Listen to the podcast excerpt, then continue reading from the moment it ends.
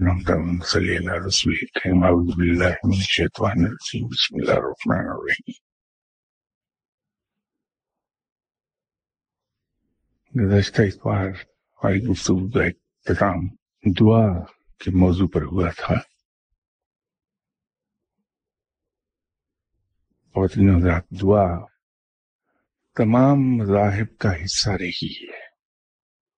خواہ وہ الہامی مذاہب تھے یا انسان کے متعارف کرائے ہوئے نظام۔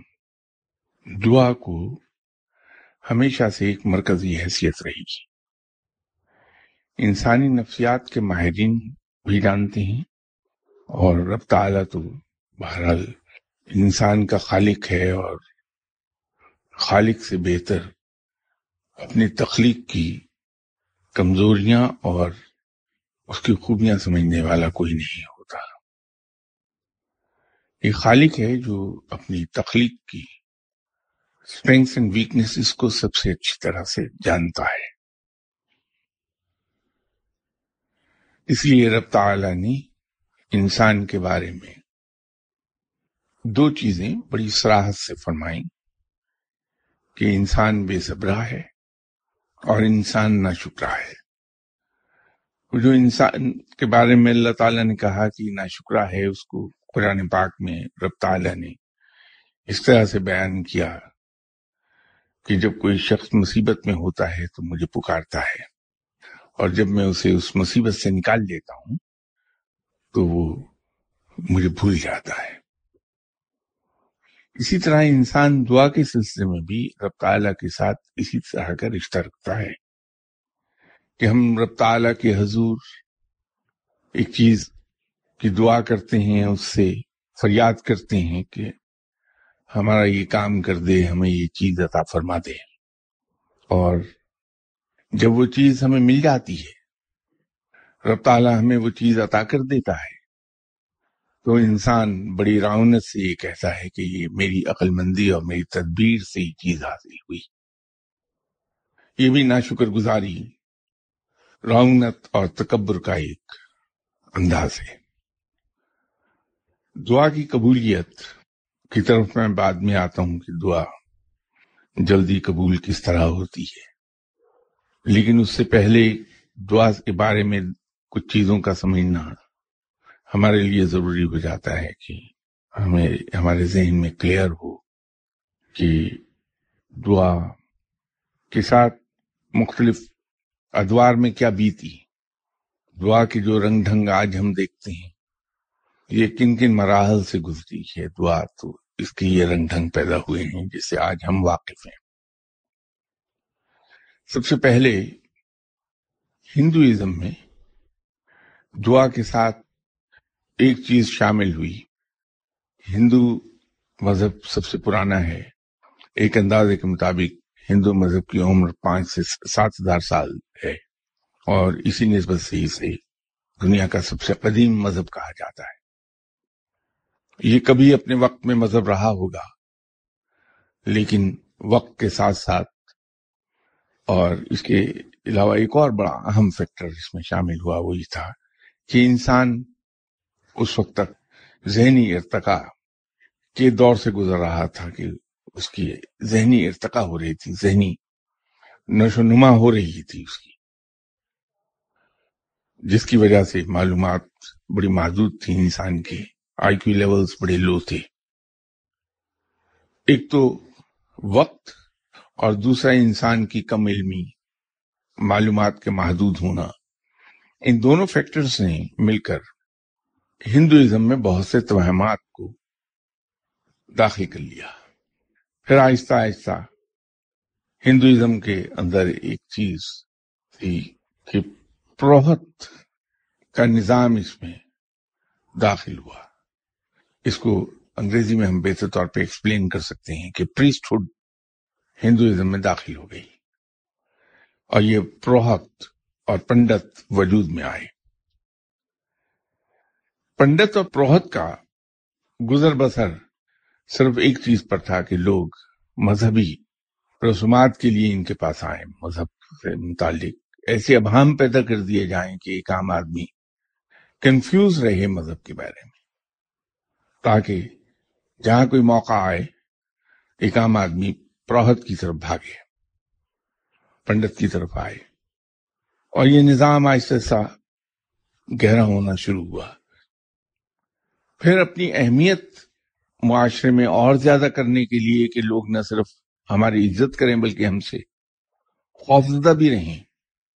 انہوں نے رفتہ رفتہ دعا جو بڑا سادہ عمل تھا اس کو یہ رنگ دینا شروع کیا کہ صاحب، اللہ تعالی اپنے قریبی لوگوں کی دعا جلدی سنتا ہے۔ یہ ایک تاثر پیدا کیا۔ اس کے ساتھ ہی ساتھ ایک تاثر اور پیدا کیا کہ وہ بھگوان کو ایک میٹریل شکل دے دی، بت بنا دیے۔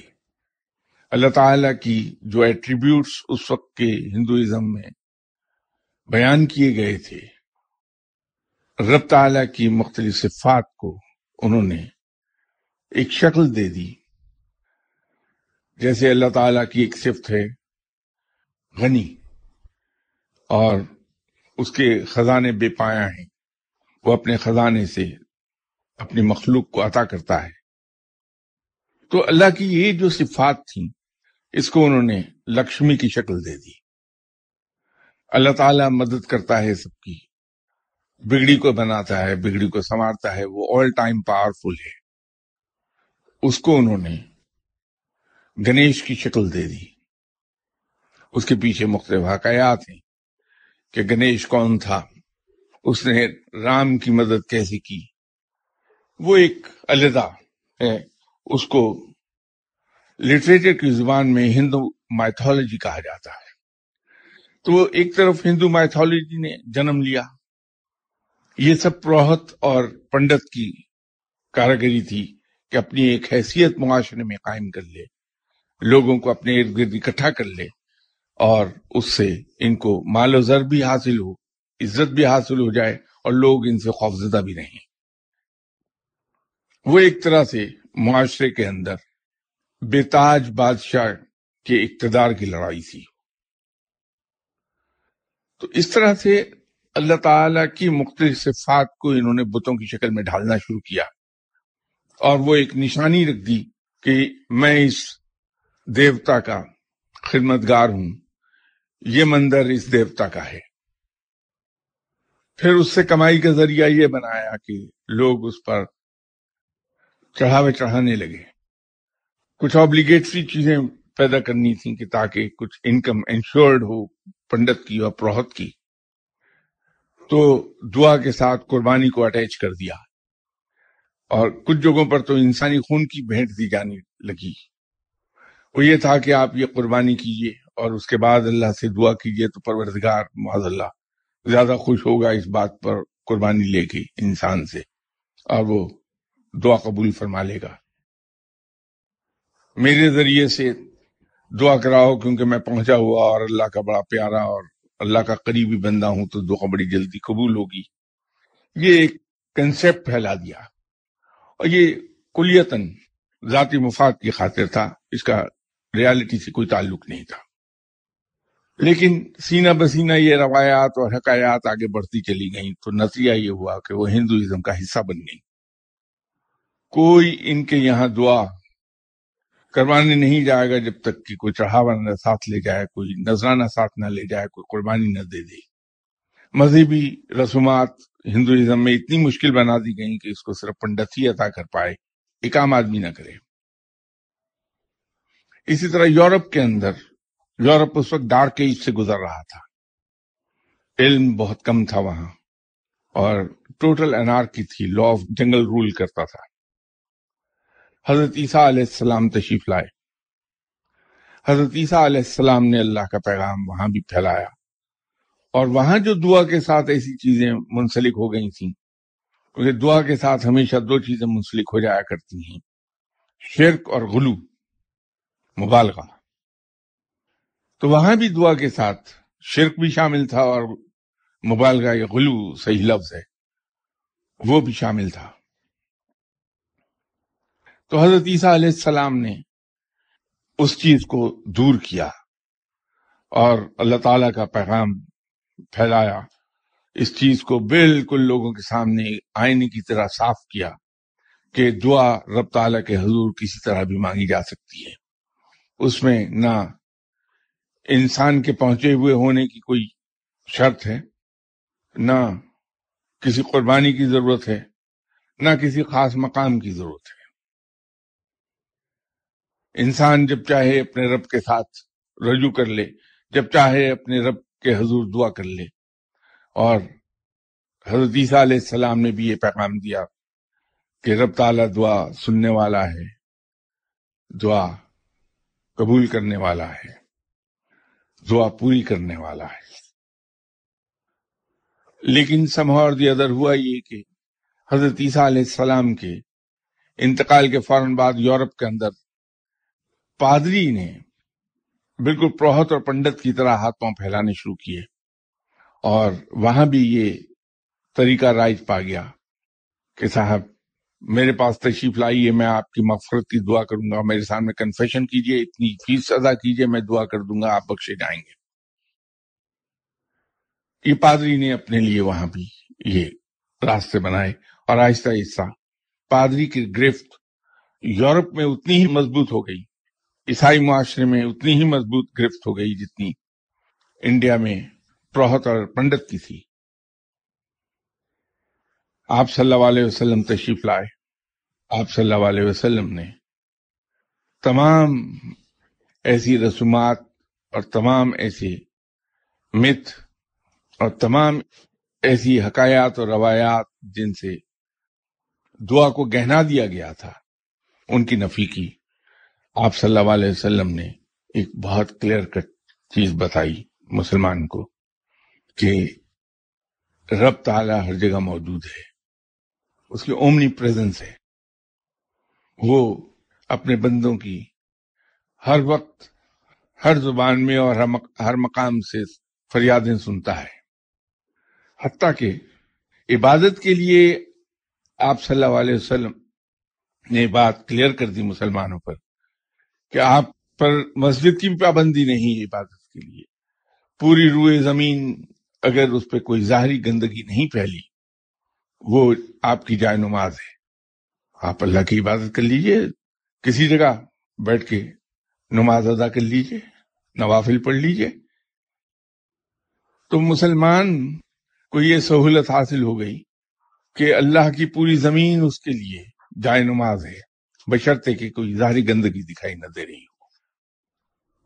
اسی طرح آپ صلی اللہ علیہ وسلم نے ایک بات واضح کر دی کہ ہر شخص اللہ کے حضور دعا کر سکتا ہے۔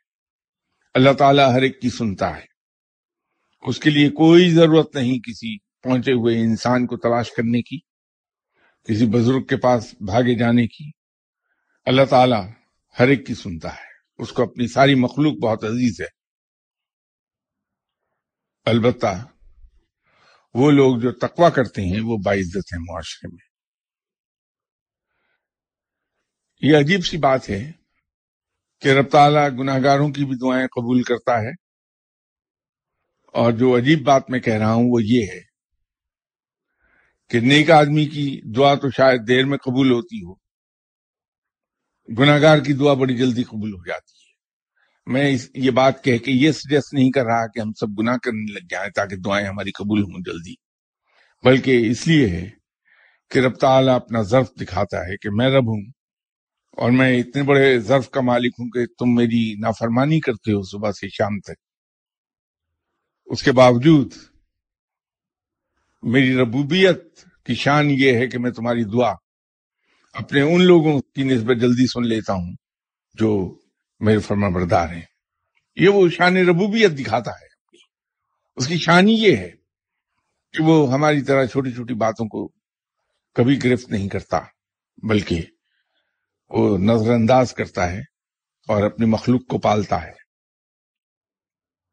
اسی طرح ایک چیز یاد رکھیے کہ وہ گناہ گار جو گناہ کرتا ہے اور اللہ کے حضور سچے دل سے توبہ کرتا ہے وہ کہیں بہتر ہے اس پارسا سے، اس زاہد سے جو توبہ کی طرف نہیں آتا۔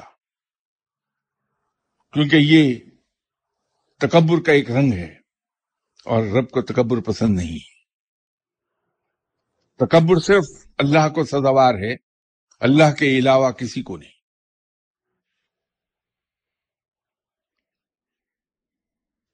ہمارے ساتھ پرابلم یہ ہو گیا کہ ہم لوگ ہندو معاشرے میں رہتے رہتے ان سے انفلوئنس ہو گئے۔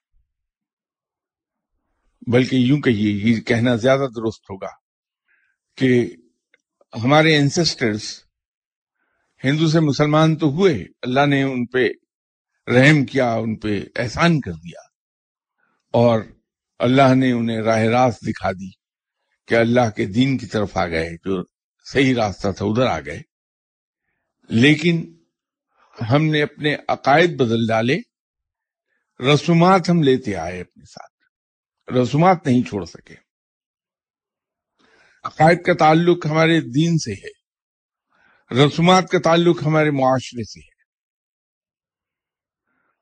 تو دین اور معاشرہ ہم نے گڈمٹ کیا، جبکہ اسلام کے اندر معاشرہ بنتا ہی دینی اقدار پر ہے۔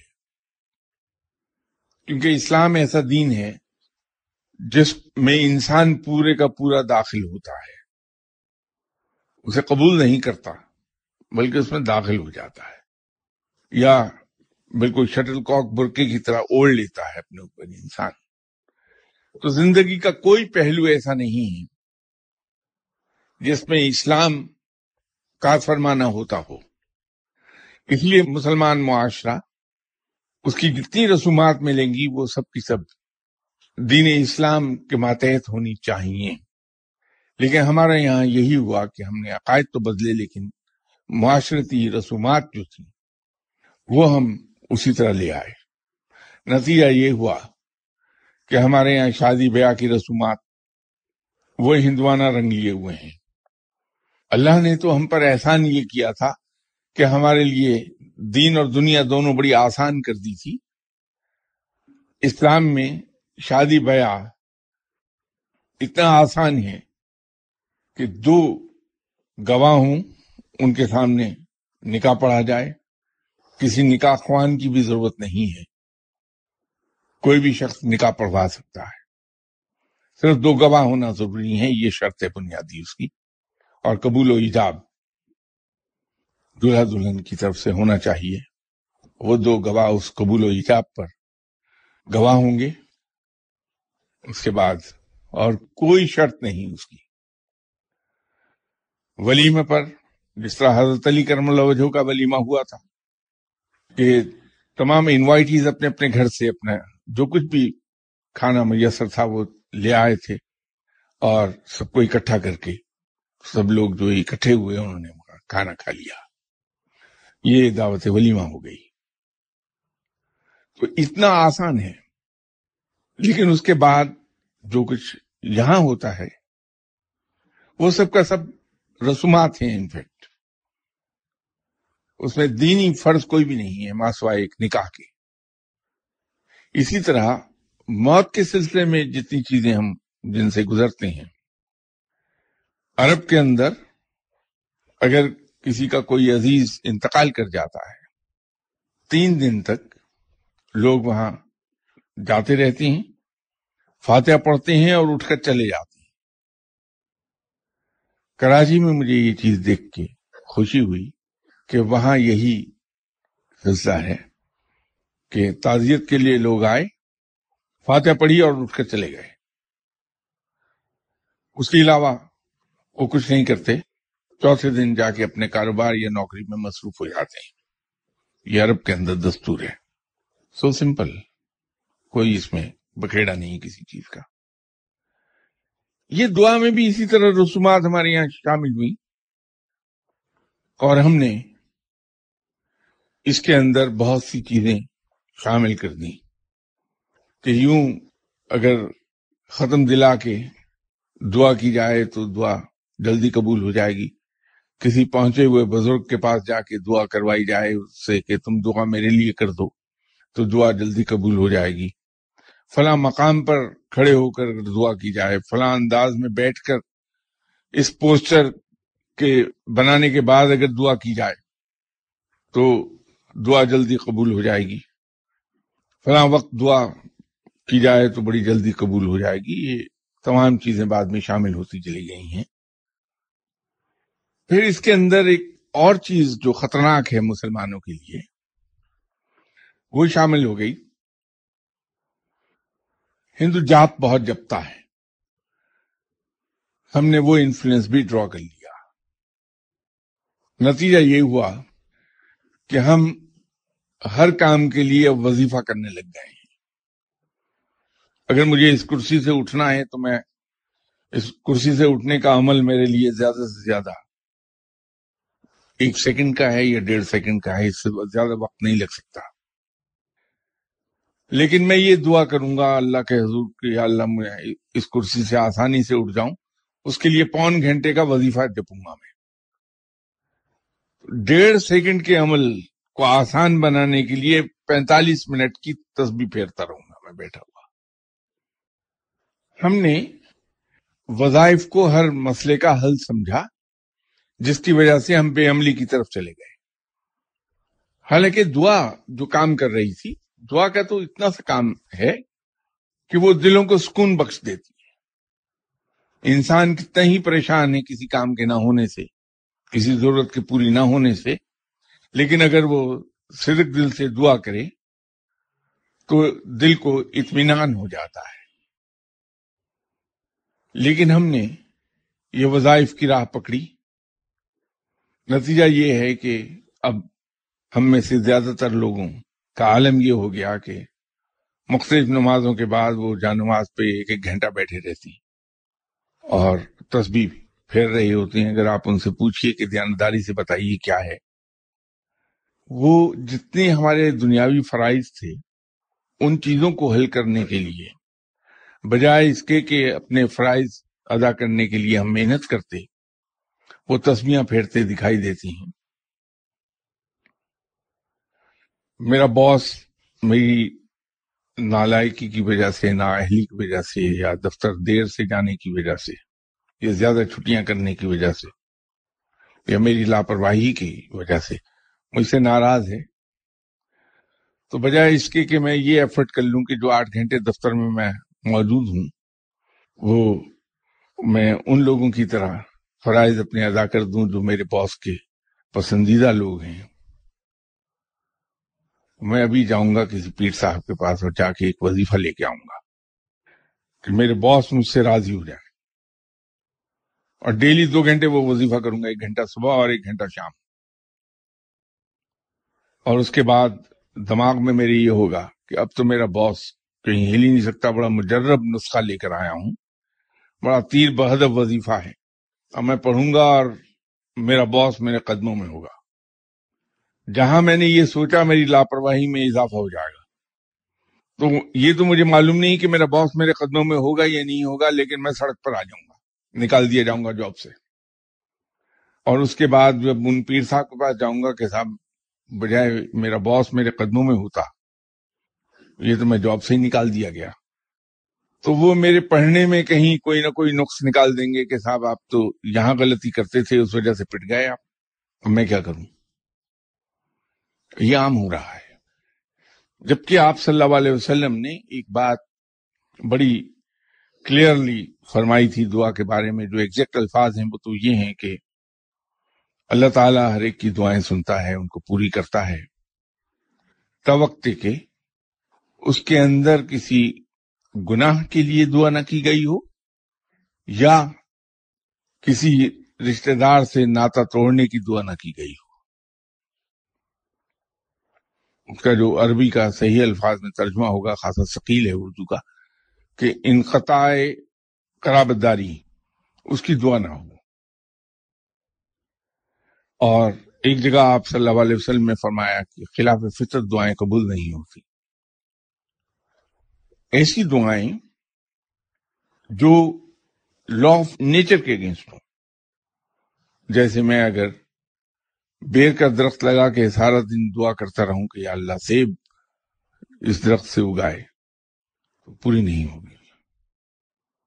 یہ والٹیئر نے بھی کہا تھا۔ والٹیئر فرانس کا ایک بڑا مشہور فلاسفر تھا، اس نے بھی کہا تھا کہ لا آف نیچر کے خلاف کی گئی دعا کبھی قبول نہیں ہوتی ایک اور فلاسفر گزرا جو ہم تو اسے نیم دیوانہ کہتے ہیں، لیکن جو اس کو، اس سے متاثر ہیں جو لوگ اسے، وہ مجذوب دانشور کہتے ہیں، وہ تھا نسخے نسخے نے بھی یہی کہا۔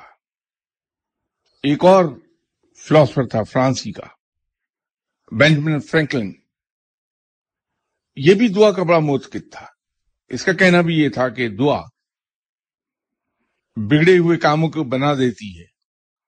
گرچہ ان کی جو فلسفی ہے، بینجن فرینکلن ہو، والٹیئر ہو یا نسخے ہو، ان سب کی فلسفی کے مطابق تو یہ ہے کہ دعا اس طرح سے کام کرتی ہے کہ جب کوئی مایوس انسان اللہ کے حضور دعا کرتا ہے، تو دعا اسے دو چیزیں عطا کر دیتی ہے۔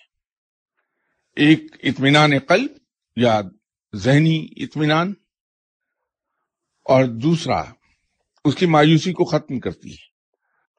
جب دل سے مایوسی ختم ہوتی ہے انسان کی، تو اس کے اندر جدوجہد کی امنگ دوبارہ پیدا ہو جاتی ہے اور وہ نئے جذبے کے ساتھ محنت کرتا ہے۔ اور وہی کی نوٹ ہوتا ہے، وہی ٹرننگ پوائنٹ آتا ہے۔ جب انسان نئے جذبے کے ساتھ محنت کرتا ہے، تو کامیابی حاصل کر لیتا ہے۔ یہ فلاسفی ہے ان کی۔ مسلمان کے لیے تو بڑا سمپل ہے کہ وہ کسی وقت پر بھی کسی زبان میں اور کسی مقام سے اللہ کے حضور دعا کر لے، رب تعالیٰ دعا سنتا ہے۔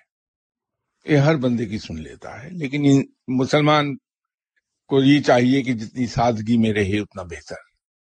تو سادہ فارمولا یہ ہے کہ آپ کسی وقت، کسی مقام اور کسی زبان دعا کیجیے۔ رب تعالی دعا سن لے گا۔ ہاں البتہ اس کے اندر ایک بنیادی شرط ہے۔ اور وہ میں نے کچھ فلاسفرز کے نام لیے ابھی۔ اس میں زینو بہت آگے تھا، اس ایک۔ ایک اور فلاسفر گزرا، زینو۔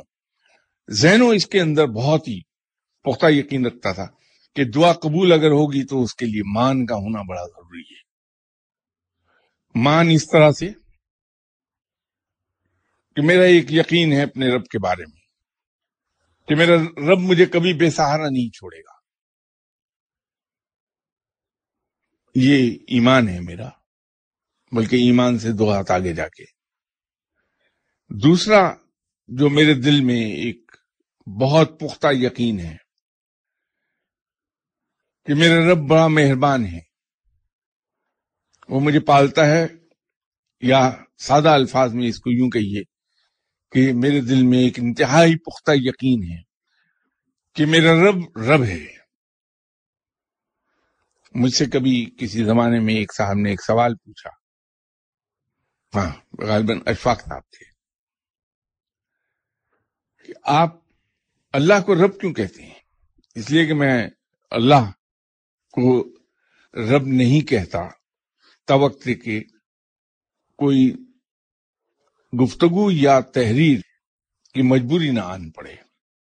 کبھی اسے میں رب کو اللہ لکھوں گا۔ ورنہ میں اللہ کو رب کہتا ہوں۔ تو میں نے ان سے ایک بات کہی کہ جب میں اپنے رب کو اللہ کہتا ہوں، تو نہ جانے کیوں مجھے غیریت کا احساس ہوتا ہے کہ میں اپنے رب سے جدا ہو گیا۔ دوری آ گئی میرے درمیان اور میرے رب کے درمیان۔ دوری ہے۔ لیکن جب میں اسے رب کہتا ہوں، تو مجھے ایسا لگتا ہے کہ میں رب کی کملی میں سمایا ہوا ہوں۔ وہاں دوئی نہیں ہے۔ قربت ہے بہت زیادہ۔ کیونکہ اس کے اندر جب میں اسے رب کہتا ہوں، تو مجھے یوں لگتا ہے کہ میں اپنے رب کے احسان کا اعادہ کر رہا ہوں۔ بغیر الفاظ ادا کیے کہ میں اس کا احسان مند ہوں کہ وہ مجھے پال رہا ہے۔ اور یہ پالنا صرف کھانے تک محدود نہیں ہے، پانا بہت وسیع المانی لفظ ہے۔ وہ میری حفاظت کر کے بھی مجھے پال رہا ہے۔ وہ میرے سفر مختصر کر دیتا ہے اپنی رحمت کے صدقے۔ میرے نزدیک یہ بھی پالنا ہے۔ وہ مجھے توفیق دیتا ہے کہ میں گفتگو کر لوں۔ تو میرے نزدیک یہ بھی پالنا ہے۔ زندگی کا کوئی شعبہ، کوئی پہلو میں لے لوں۔ وہ ہر ہر طریقے سے مجھے پال رہا ہے۔ یہ اتنا وسیع المعنی لفظ ہے۔ تو جب اللہ کو رب کہا جاتا ہے، تو میرے دل میں یہ احساس ہوتا ہے کہ میں اس کی احسان کا اعادہ کر رہا ہوں۔ میں احسان شناسی کر رہا ہوں۔ تو یہ مجھے اس سے اور زیادہ قریب لے جاتا ہے کہ بار بار جب میں یہ اس کا احسان مانتا ہوں تو میرے دل میں یہ یقین اور پختہ ہونے لگتا ہے کہ میں احسان مند ہوں اپنے رب کا کہ وہ مجھے پال رہا ہے۔ تو وہ قربت کا باعث بنتا ہے۔ وہ احسان مندی قربت میں تبدیل ہوتی ہے۔ یوں میں اللہ کو رب کہتا ہوں۔ تو یہ جب انسان کے دل میں یہ یقین پیدا ہو جائے کہ میرا رب میری دعا ضرور سنے گا، اس لیے نہیں کہ میں اسے پسند ہوں۔ اس لیے نہیں کہ میں نے کوئی وظیفہ پڑھا ہے۔ صرف اس لیے کہ وہ میرا رب ہے اور یہ اس کی شان ربوبیت ہے کہ اپنے بندے کی وہ خواہ کتنا ہی گرا ہوا بندہ کیوں نہ ہو ہم مجھ جیسے ہی بندہ کیوں نہ ہو، اس کی بھی وہ سن لیتا ہے۔ تو اس کی وہ جو شان ربوبیت ہے، اس پر اگر یقین پختہ ہے تو میرے الفاظ میں ایک زور پیدا ہوگا کہ میں ابھی یہیں سے ایک لیٹر لکھوں گا، رب تالا کے نام کے یا باری تالا مجھے رات نو بجے سے پہلے اتنا پیسہ چاہیے۔ تو دے۔ یہ جو مان ہے کہ یہ میں اپلیکیشن اپنے رب کو دے رہا ہوں، ایسا رب جو دعاؤں کو سنتا ہے، فریاد کو پورا کرتا ہے۔ جو مجھے پالتا ہے۔ تو جب اس یقین کے ساتھ میں اس سے ایک بات کہوں گا، تو پوری ہو جائے گی۔ بات صرف یقین کی ہے۔ حضرت عیسیٰ علیہ السلام نے بھی یہ کہا تھا، انجیل میں تحریر ہے، انجیل متی میں، کہ جب دعا مانگو رب سے،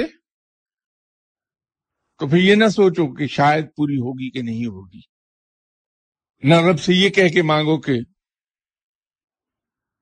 اگر تو چاہے تو مجھے عطا کر دے۔ بلکہ رب سے یہ کہہ کے مانگو کہ تو دے۔ اس دے میں گستاخی نہیں ہے۔ یہ مان ہے۔ جیسے ایک بچہ اپنے باپ کے ساتھ ضد کرتا ہے کہ یہ کھلونا لے کے دیں مجھے آپ۔ باپ، ہم تو انسان ہیں، رب کے خزانے تو بے پایا ہیں۔ تو باپ اپنے بچے سے کہتا ہے کہ میرے پاس پیسے نہیں کہ نہیں، آپ کے پاس ہیں، ابھی دے مجھے آپ۔ اب یہ گستاخ نہیں ہو رہا باپ کے لیے، بلکہ یہ مان ہے اس کا اپنے باپ پر کہ میرا باپ بڑا امیر ہے اور یہ قادر ہے اس بات پر کہ یہ کھلونا خرید دے مجھے۔ اس مان کے تحت وہ باپ کے ساتھ کہتا ہے کہ نہیں، مجھے لے کے دیں، ابھی آپ لے کے دیں۔ میں لوں گا یہ۔ یہ ضد نہیں ہے، یہ مان ہے۔ یہ یاد رکھیے۔ نہ وہ گستاخی ہے۔ تو اپنے رب کے ساتھ، اسی مان کے ساتھ مانگیے کہ وہ میرا رب ہے، وہ مجھے پالتا ہے، اس کے علاوہ کوئی پالنے والا نہیں۔ تو جب اس کے علاوہ کوئی میرا پالنے والا نہیں، تو میں کس کے پاس جاؤں؟ تو بے شک اپنے رب سے کہہ دیجیے کہ میں تو تجھے رب جانتا ہوں کہ تو رب ہے۔ یہ مجھے دے۔ یا پھر کوئی تو اور رب مجھے بتا جس کے پاس میں چلے جاؤں، میں تو صرف تجھے رب جانتا ہوں۔ یہ جب اس کو یہ آپ کہتے ہیں کہ میں صرف تجھے رب جانتا ہوں، ایمان ہے۔ لوگوں کو تو یہ بھی کہتے میں نے دیکھا، یہ چیز مجھے دے، بڑا رب بنا پڑتا ہے۔ ابھی چاہیے، اسی وقت دے مجھے۔ یہ گستاخی نہیں ہے، اس کا مان ہے اس بندے کا۔ اس لیے کہ وہ ایسا رشتہ جوڑ چکا اپنے رب کے ساتھ۔ کہ وہ سمجھتا ہے کہ یہ وجہ ہی نہیں ہے کوئی، کہ میرا رب مجھے نہ دے، کوئی وجہ نہیں۔ تو اسی مان کے ساتھ رب کے ساتھ یہ کہتا ہے کہ بڑا رب بنا پھرتا ہے، دے یہ پیسے، مجھے چاہیے، ابھی چاہیے۔ اور دیتا ہے رب۔ اس مان کو رکھتا ہے باقاعدہ، میں آپ کو گارنٹی کر سکتا ہوں کہ اس مان کو رکھتا ہے۔ آپ مانگ کے دیکھیے کبھی اسی انداز میں۔ پکڑیے اس کا دامن، اس کو کہیے، دے مجھے۔ ابھی چاہیے، اسی وقت۔ اور دے گا۔ ضرور دیتا ہے۔ تو دعا مانگنے کا یہ طریقہ اس سے مانگی، اللہ ضرور دے گا۔ مت جائیے کسی کے پاس۔ آپ بھی اللہ کو اتنے ہی عزیز ہیں جتنا کوئی دوسرا بندہ۔ آپ کیوں کسی کے در پر جائیں دعا کرانے کے لیے؟ اپنے رب کو کیوں نہیں پکڑتے؟ رب کو پکڑیے، ضرور سنے گا آپ کی دعائیں۔ سوری، اگر میری زبان سے کوئی غلط بات نکل گئی جس سے آپ کو دکھ ہوا ہو، تو میں معافی چاہتا ہوں اس کے لیے۔ میں آج تھوڑا سا بھٹک گیا اور ذہنی طور پہ کہیں اور مفلوج الحواس ہو گیا تھا۔